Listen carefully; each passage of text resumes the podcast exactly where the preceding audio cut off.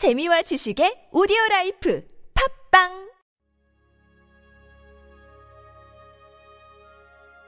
하나님은 나의 주님이십니다.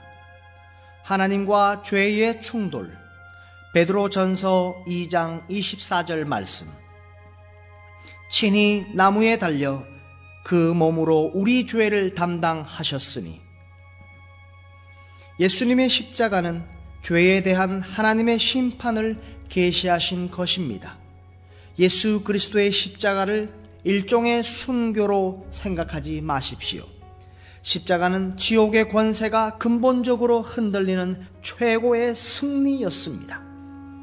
시간의 세계에서나 영원의 세계에서나 예수 그리스도께서 십자가상에서 이루신 일보다 더 확실한 것은 없습니다. 십자가로 주님은 모든 인류로 하여금 하나님과의 바른 관계에 돌아오도록 하셨습니다. 하나님은 그리스도의 구속을 사람들의 생명의 근본이 되게 하셨습니다. 즉, 주님은 모든 사람으로 하여금 하나님과 사귐을 가질 수 있는 길을 열어놓으신 것입니다. 십자가 사건은 예수님에게 우연히 발생한 사건이 아닙니다. 주님은 십자가를 위해 오셨습니다. 그는 창세로부터 죽임을 당하신 어린 양이십니다. 계시록 13장 8절 말씀입니다. 성육신의 모든 의미는 바로 십자가입니다. 성육신하신 하나님을 인류의 죄를 지신 인자로부터 분리시키는 실수를 하지 마십시오. 성육신은 죄를 제거하려는 구속을 위한 것이었습니다. 하나님이 성육신하신 목적은 하나님 자신을 실현하시기 위해서가 아닙니다. 십자가는 인간, 십자가는 시간과 영원의 중심이며 그 둘 사이의 신비를 푸는 해답입니다.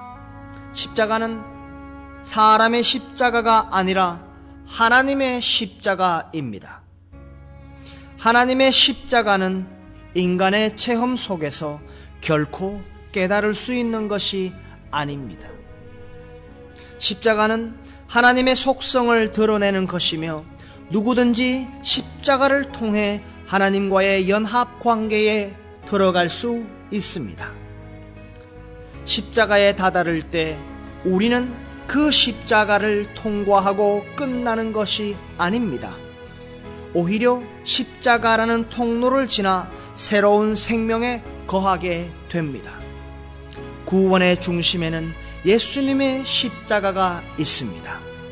우리가 구원을 얻는 것이 그토록 쉬운 이유는 하나님께서 그만큼 엄청나게 대가를 지불하셨기 때문입니다.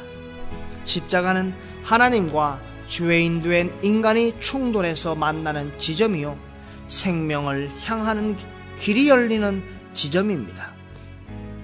그러나 충돌은 오직 인간의 죄로 아파하시는 하나님의 마음에서 발생합니다.